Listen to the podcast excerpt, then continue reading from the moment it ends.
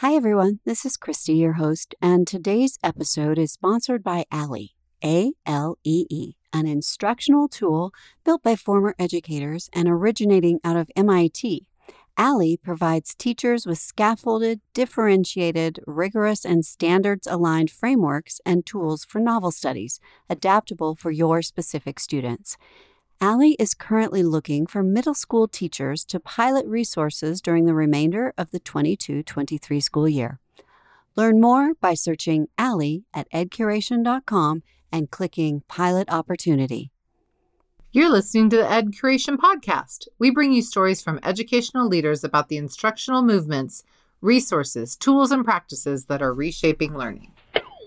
Across the country, book banning in libraries and schools is gaining momentum. A recent study found more than 1,600 books were banned in more than 5,000 schools in 32 states. Our guest today, Deborah Appleman, spent 10 years as a high school English teacher. When her teaching position was eliminated, she did what educators often do when looking for a next step she went back to school. And after earning her PhD, she ended up teaching at Carleton College in Minnesota She's been there for 36 years. And since 2017, Deborah has also taught in a high security prison for men. Her experience there became the topic of her first book, Words No Bars Can Hold Literacy Learning in Prison. We'd love to hear more about that on a future episode, but we reached out to Deborah today to learn about the very important and hot topic of her most recent book, Literature and the New Culture Wars Triggers, Cancel Culture, and The Teacher's Dilemma. Deborah's book really helped me personally sort through these current trends impacting not only educators and students, but our culture as a whole. I asked Deborah to start by sharing her impetus for writing the book. Most recently, I have found myself disagreeing with people that I usually agree with and agreeing with people that I usually disagree with.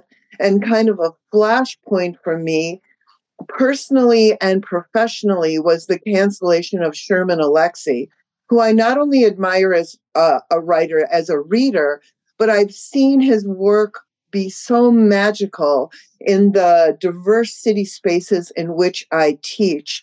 And I felt that we had kind of, you know, overreached in the ways in which we are canceling authors whose works are really valuable for kids because they didn't meet up with our moral standards. And I've just been wondering about whether we even have the right to do that and whether we are withholding from students some really important texts and experiences. So I decided, even though I was afraid to do it, to write this book because my fear comes from disagreeing with people that I deeply respect and understand where they're coming from. We're all trying to do the best for kids and also being uncomfortable finding myself agreeing with um, people that I've usually found on the other side of uh, my teaching philosophy. So that's where we are today.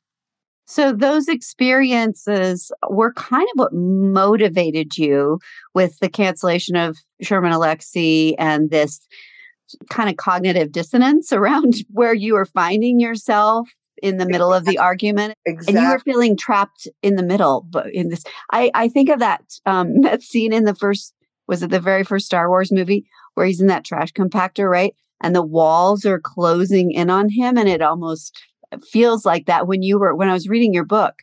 I felt that exactly. sense.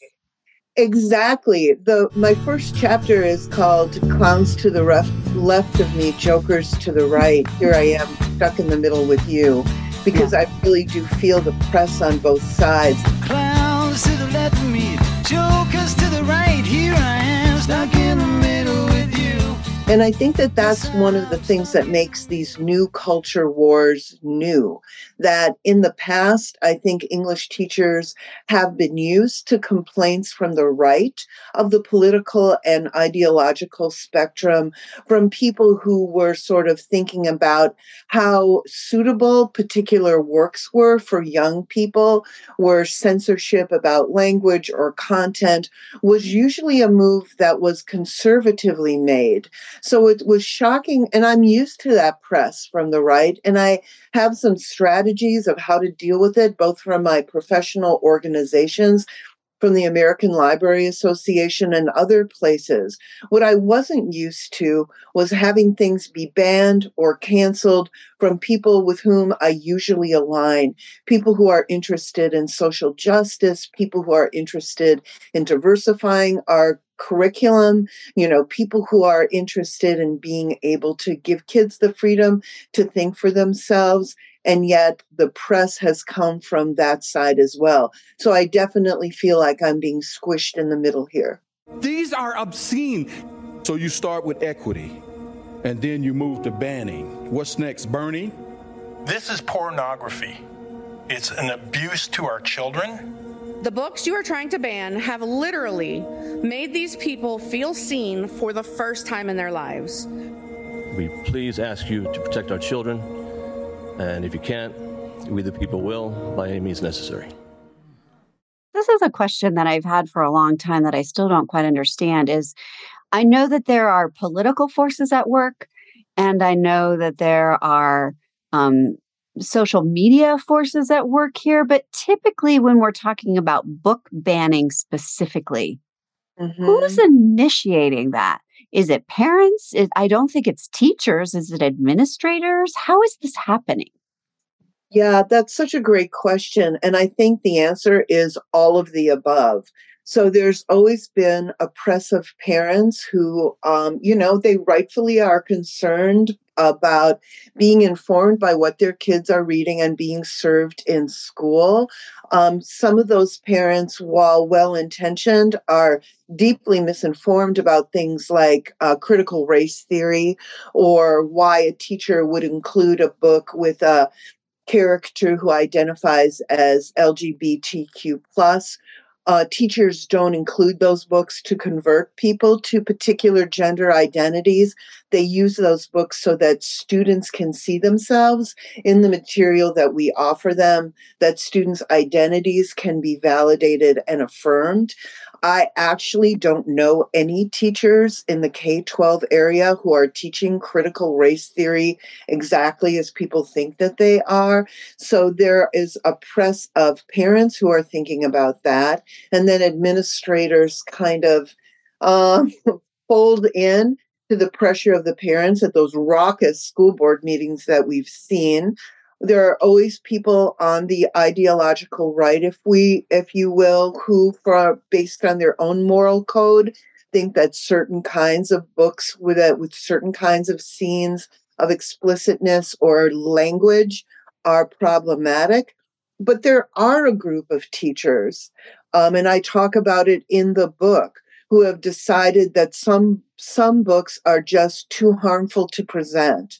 And that includes works from Shakespeare, Huckleberry Finn, To Kill a Mockingbird, you know, um, a whole bunch of works that they want to disrupt, which I think is a fantastic idea to disrupt them. But I think that the way, the only way that you can disrupt texts with kids is to teach them, to teach the controversy, to contextualize it for them, and to not a priori decide that something is not worth uh, teaching. And one of the parts about it that really bother me is that we're also superimposing a kind of moral code on some of the works that it has nothing to do with the book itself. This mm-hmm. is true for the case of Sherman Alexie, Junot Diaz, and even the cancellation of J.K. Rowling because of comments she made that were perceived to be transphobic. And now all of a sudden, Harry Potter is taken off the shelves. I do not see, number one, a one to one correspondence between what an author does or says and the relative literary merit and pedagogical merit of their work. And number two, I'm asking myself, who are we to judge? Yeah. Who are we to judge the life choices of someone else, even if we find them abhorrent. And where does that stop? Because well, that well, that's the issue, right? Where does it stop? Right. And you ask the question in your book too of how far are we willing to go? And right. how much are we willing to sacrifice? And yeah. who gets to say? And yeah. who gets to design the rubric through which we pass these approved or disapproved texts. Yes. And I love this idea that you assert in the book about rather than canceling authors or banning texts, the profit of teaching these troublesome texts through troubling the text. And you use it as a you know kind of a verb. And i i hope you can help us understand what you mean by that. Exactly. Yes. I mean, troubling the text is the kind of guiding concept for me throughout the book. And if you don't let a, cl- a text appear in the classroom, you're not troubling it at all. You're just banishing it. By troubling the text, I mean that we actually do the work that English teachers have done for decades, that we situate it in the world in which the book was written, that we carefully examine the beliefs that are animated in the book, both by the author and by the characters, that we consider what seems to fit and what doesn't seem to fit. That we raise important questions about whether actions are justified and that we debate it together. Now, Usually we did that within the world of the text. Now, what I'm suggesting is that we expand that to include the question of why are we reading this book? Should Mhm. this book even be read? What are the controversies? And a long time ago, the scholar Jerry Graff talked about teaching the conflicts. So there's a program called Born to Trouble that talks about high school teachers bringing in the controversy of Huck Finn and sharing it with students. You know, as teachers, I believe that we have our own version of the Hippocratic Oath Mm. first do no harm. And I believe that I and all of the English teachers that I know, and I know a lot of them, would never do anything on purpose to harm a student. But I believe that there's a difference between causing discomfort, intellectual Yeah. dissonance, and causing harm. And one of the things that I've learned as a teacher is to never underestimate the power of students to be able to grapple with some of these important issues. And Amen. right? And the people who've been banning books are actually keeping the choice, the ability of students to really grapple with these things from them. We've made decisions for them that I don't think we should be making. It's such a disservice to them. Right. And it's a, we're in danger of malpractice. But it's a fine line to walk. And there's no denying that it's a difficult balance to strike Right. because there is an issue there is an issue of offense and trauma that we also have to be aware of. So help us understand the difference between causing distress genuine distress and discomfort and how do we discern that in an instructional setting and make those calls in real time? Yes, that question uh, keeps me up at night. Um, yeah I have um, a couple of thoughts about it. One of the thoughts is about choice. And that is that back in the day when I was a high school teacher, you know, if I had 30 kids in a classroom, we would all be reading the same book. And when we were finished with that book, we 30 students would uh, march into the next book and the next one we had our study guides, we had our activities, and everyone was reading the same book, hopefully at the same time. This is before we understood anything about differentiated instruction. Yeah. about the diversity of students, about all of that. Um, and we called those anchor texts, and we were happy with that. I really don't think that we can sustain that kind of monolithic practice anymore. So, one of the things that I think that can help us as English teachers is to offer a variety of choices all of the time hmm. because different books will cause different people discomfort for different reasons. Sometimes I think we fetishize what causes harm in the classroom, and there's so much mixed results about what a trigger warning is. You know, sometimes students claim trigger by proxy.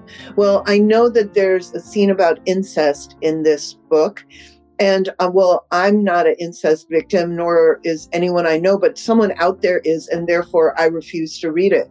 Uh, really? Um, I just right. don't buy into that.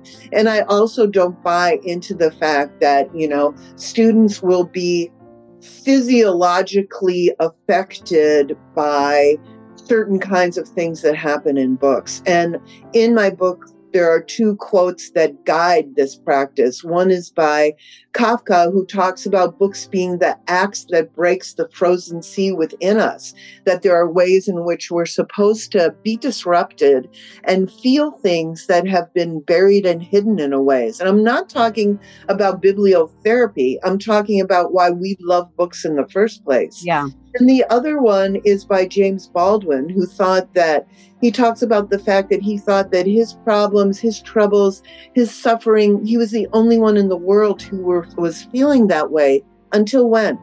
Until he started to read. And then he realized that his questions, his suffering, his thoughts, his tragedies were being experienced by other people. And not only did that knowledge comfort him, it also connected him and he felt less isolated. We get kind of paid to shepherd students in a moral, careful, judicious, and educated way through some troubled waters. And mm. I think we should keep doing that. Well, and what you said about the trigger warning actually invites the counter argument of, and when you meet that person who is a victim of incest, where will you gain the empathy and understanding to stand alongside that person if you refuse to expose yourself right. to this content? Right? Exactly. And there's ways in which it's um it's a claim of privilege, right? Yeah. I mean, it's saying, you know, I don't want to feel this way. Well, I think that one of the things is that we don't really always get to choose how we're going to feel.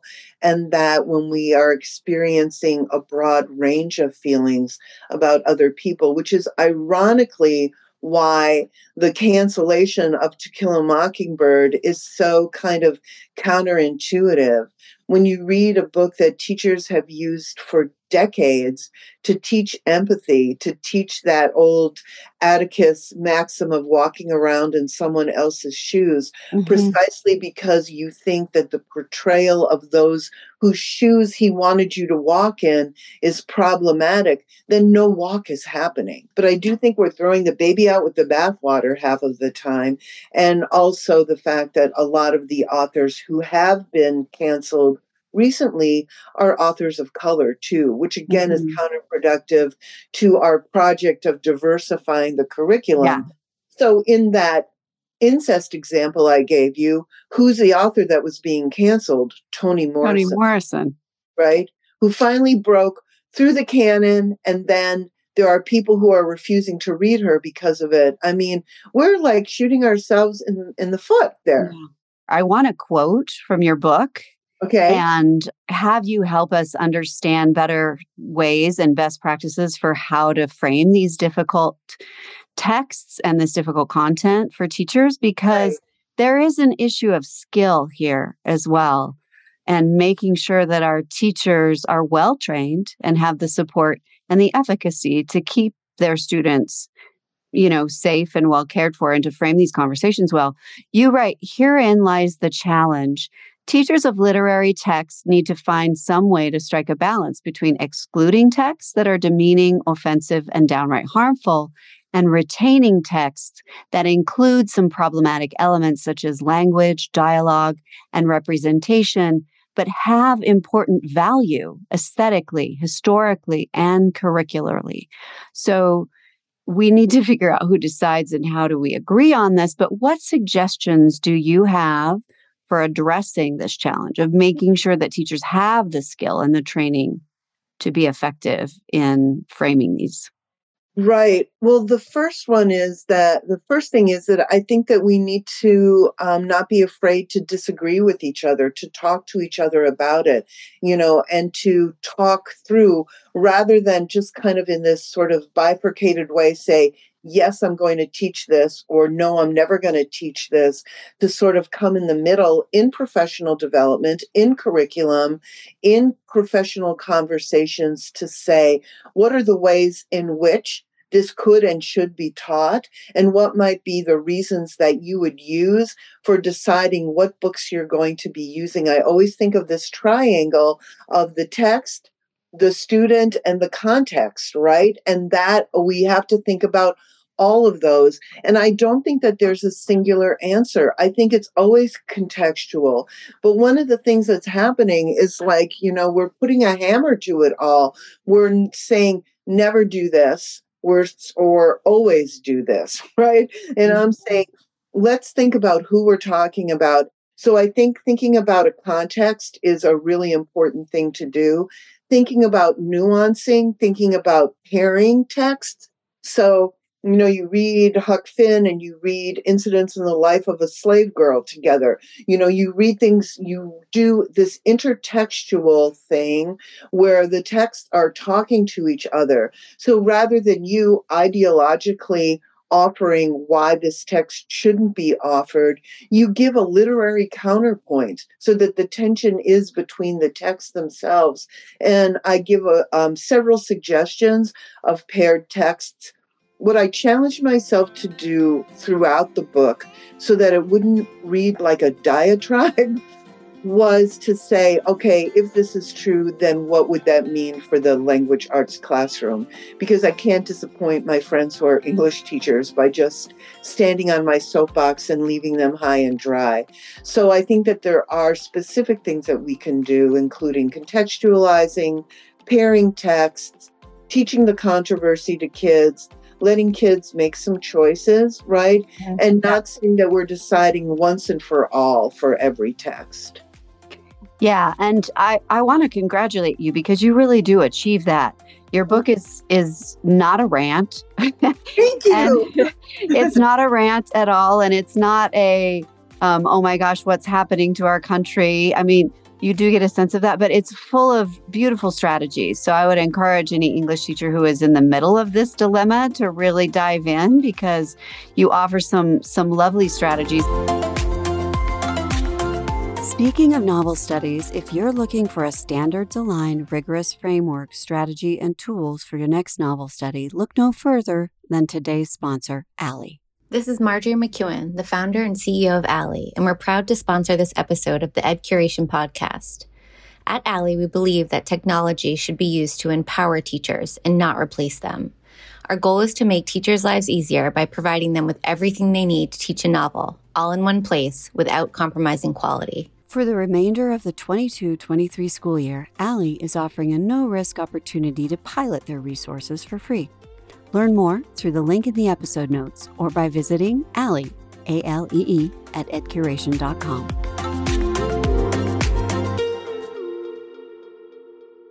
I was wondering if you would maybe even just model for us how a teacher might go about framing of mice and men or one of the books that was in our curriculum when i worked as a literacy coach was uh, a good man is hard to find by flannery o'connor yeah. and oh my gosh the the pushback on that text.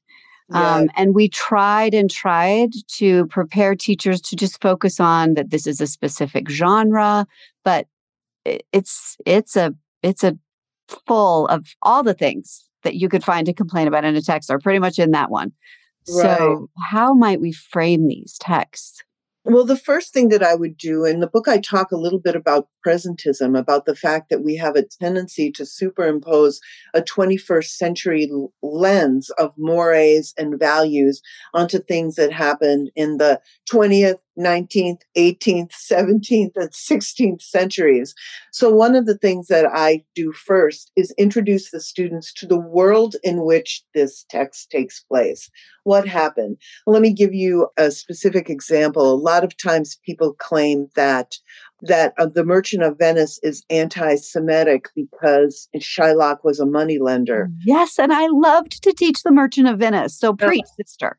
I know. Well, so back in the day, Jews were not allowed to be land owners. Mm. So it was not an anti Semitic choice on the part of Shakespeare to give Shylock that occupation.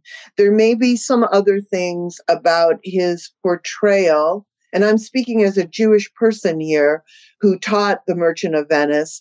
There may be some other things about his portrayal that we might want to trouble and problematize, but we can't say he was a moneylender and that's a stereotype and therefore it's problematic. Let's look at the world and look at the choices that were available to the author at the time and how that world of the text animates that. So that's the first thing that I would do. You know, the second thing I would do is to ask students what about their characteristics as a reader would be important for them as we enter into this text, right? So, for example, when we were reading Ordinary People, um, when I was a high school teacher, that's how old I am, there's like uh, something, a loss of a sibling, right? So mm-hmm. let's talk a little bit about, about family. I'm not talking about this in a bibliotherapy kind of way but sort of like what's important for you to know and what's important changes on the book so if i'm reading anne of green gables it's important to know that i have red hair right? If i'm reading the diary of anne frank it's important to know that i'm jewish. If i'm reading ordinary people it's important to know that i lost a brother too right? If i'm reading 13 reasons why it's important to know that i've been to too many funerals of kids who you know, committed suicide.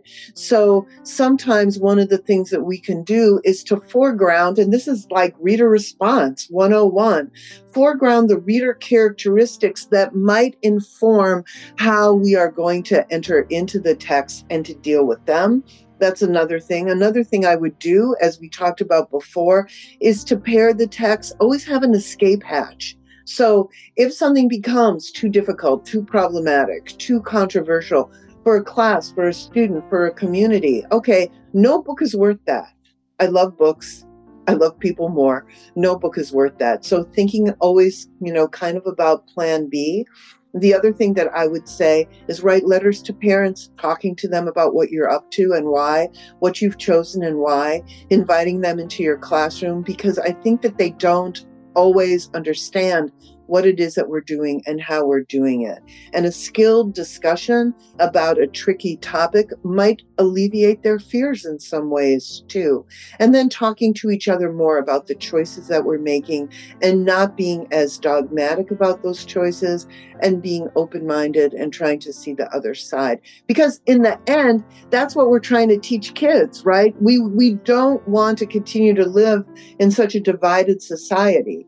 Well, we won't live in in anything but a divided society if we don't teach young people to see the other side, as uncomfortable as that other side might be. And I think that's what reading troubled texts can do for us. I love that. Thank you so much. Um, I want to zero in on one tiny point here.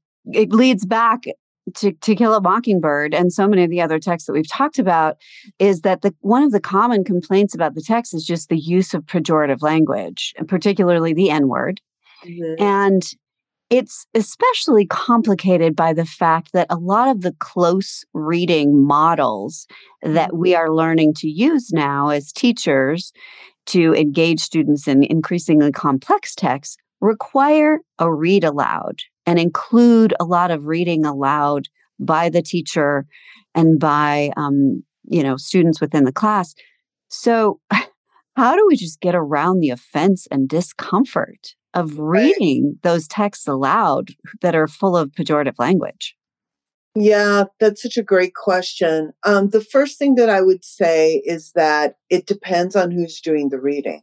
Sometimes it lands differently. If a teacher of color is saying the word, it lands differently depending on who's saying it, number one.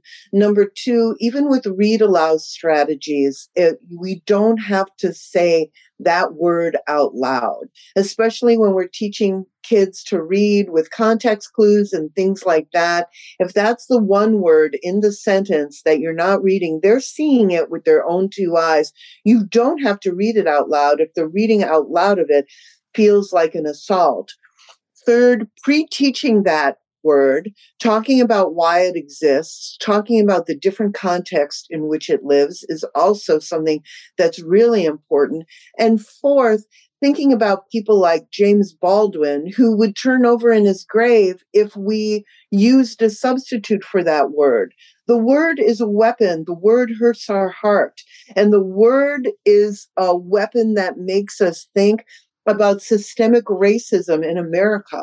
And that rather than stay away from the fact that it's being used, talk about what was the world in which it was still used? Why is that problematic? What's going on now?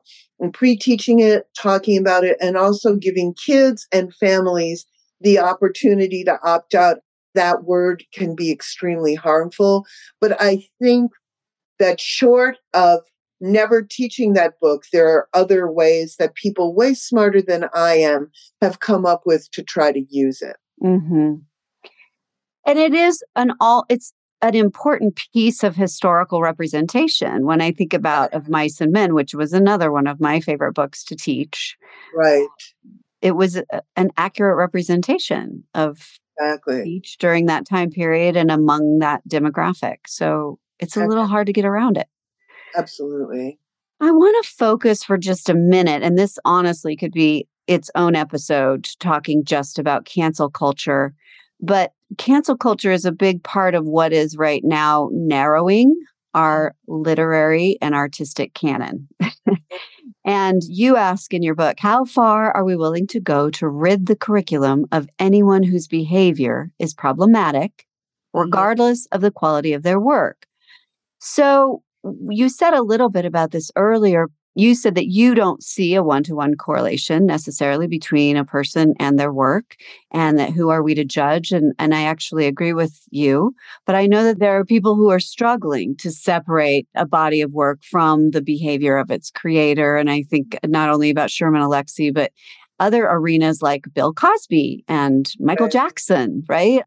So, talk to those people who are struggling to separate those things. Right. What I would say to those people is we're human beings. Human beings are fallible.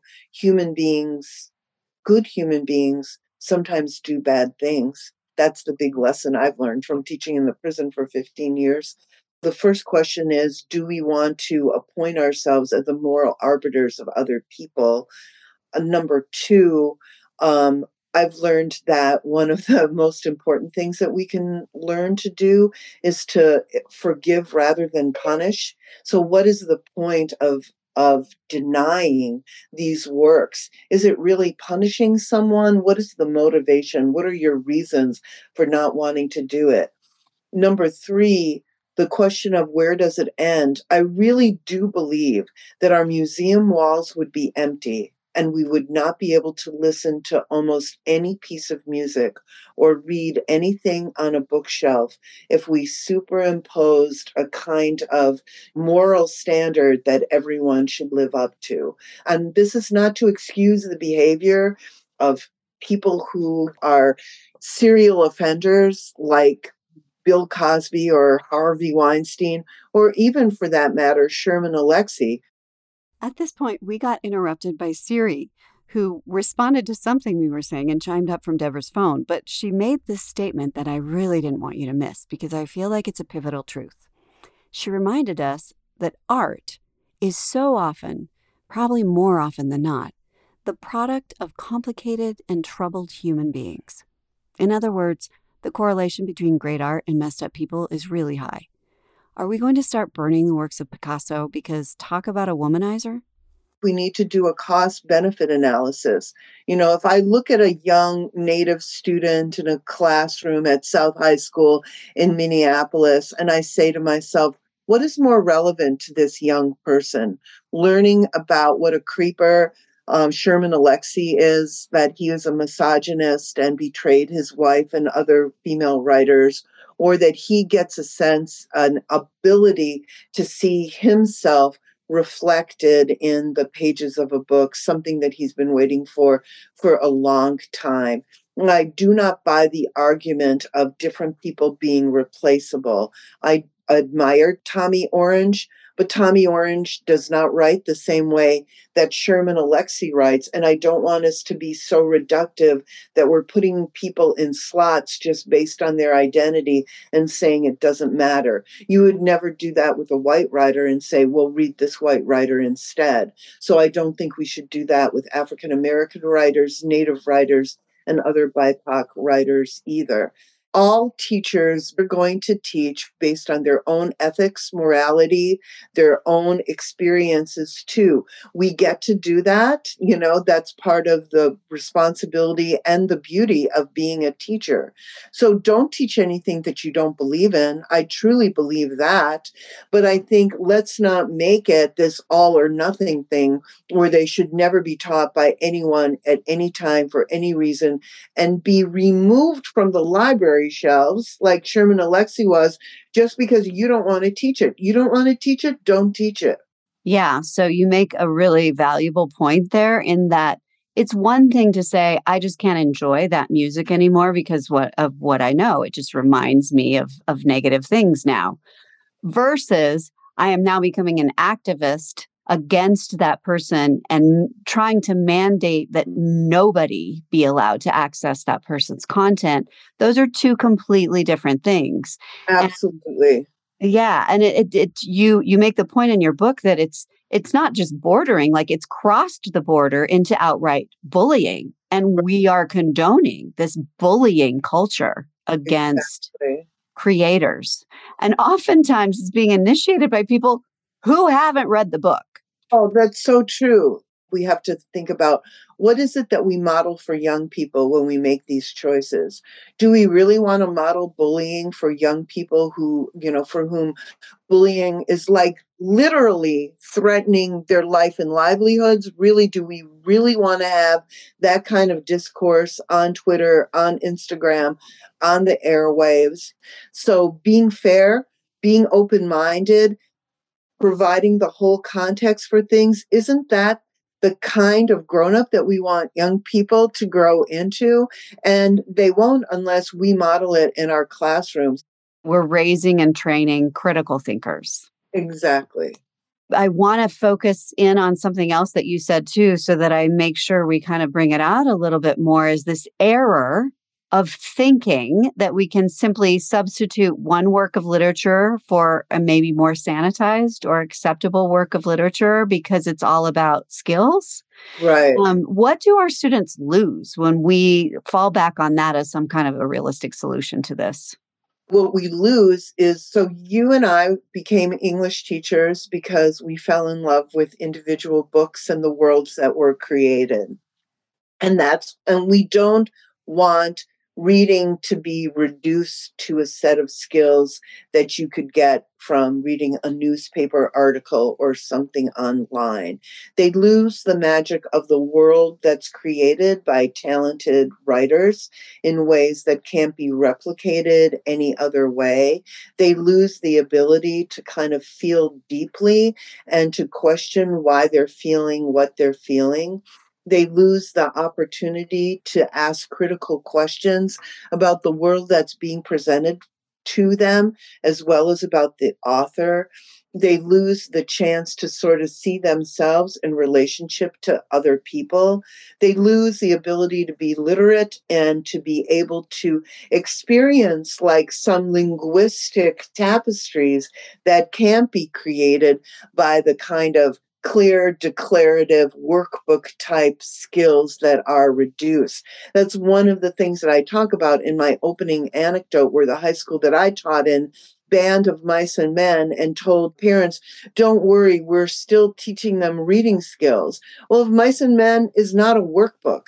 And one of the things to think about is that none of these books were written so that they could be taught by English teachers, right?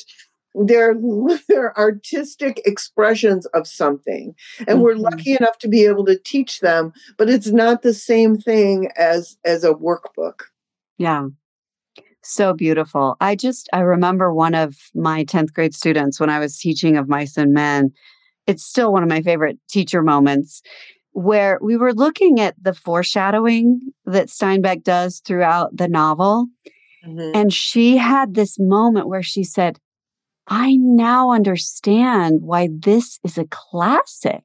Mm-hmm. All of that stuff is in there on purpose. Right. And she had this moment of understanding a writer's craft Right. that was just electrifying. Yeah, absolutely. Absolutely.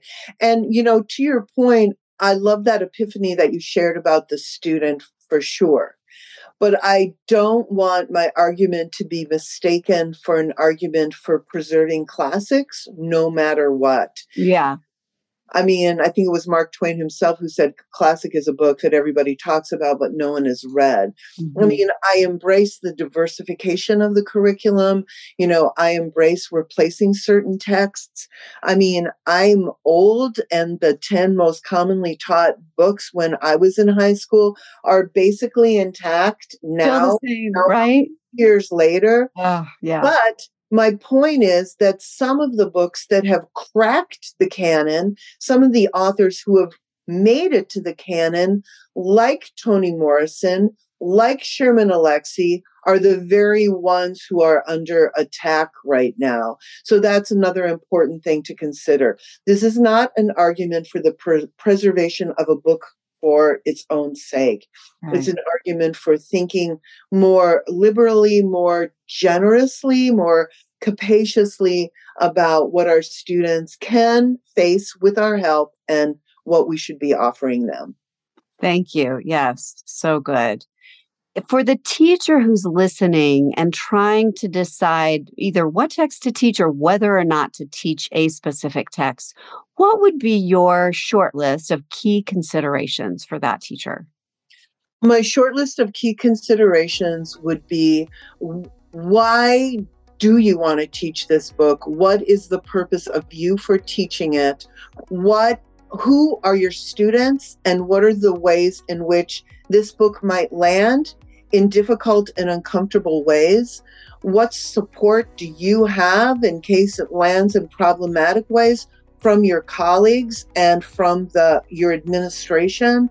and from the community, what would your plan B have if you couldn't teach this book? And the final question that I would ask is Do you believe in this book enough to be courageous enough to teach it?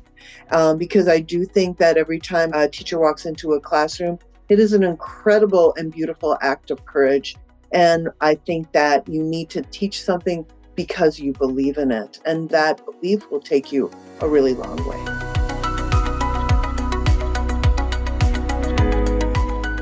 Book is Literature and the New Culture Wars Triggers, Cancel Culture, and the Teacher's Dilemma by Deborah Appleman. You'll find the link in the episode notes, along with Deborah's website, links to her other writings, and a few other compelling articles about book banning. You'll also find a link to today's sponsor, ALEE. The New York City Charter Network superintendent said, I think our kids could have a better literary learning experience because of how much ALEE supports the teacher to plan and build with criticality and intention. You can learn more about ALEE and their free pilot opportunity at edcuration.com. Thank you for joining us to learn more about this important topic, and we hope you'll be back again next week to reshape learning with the Ed Curation podcast.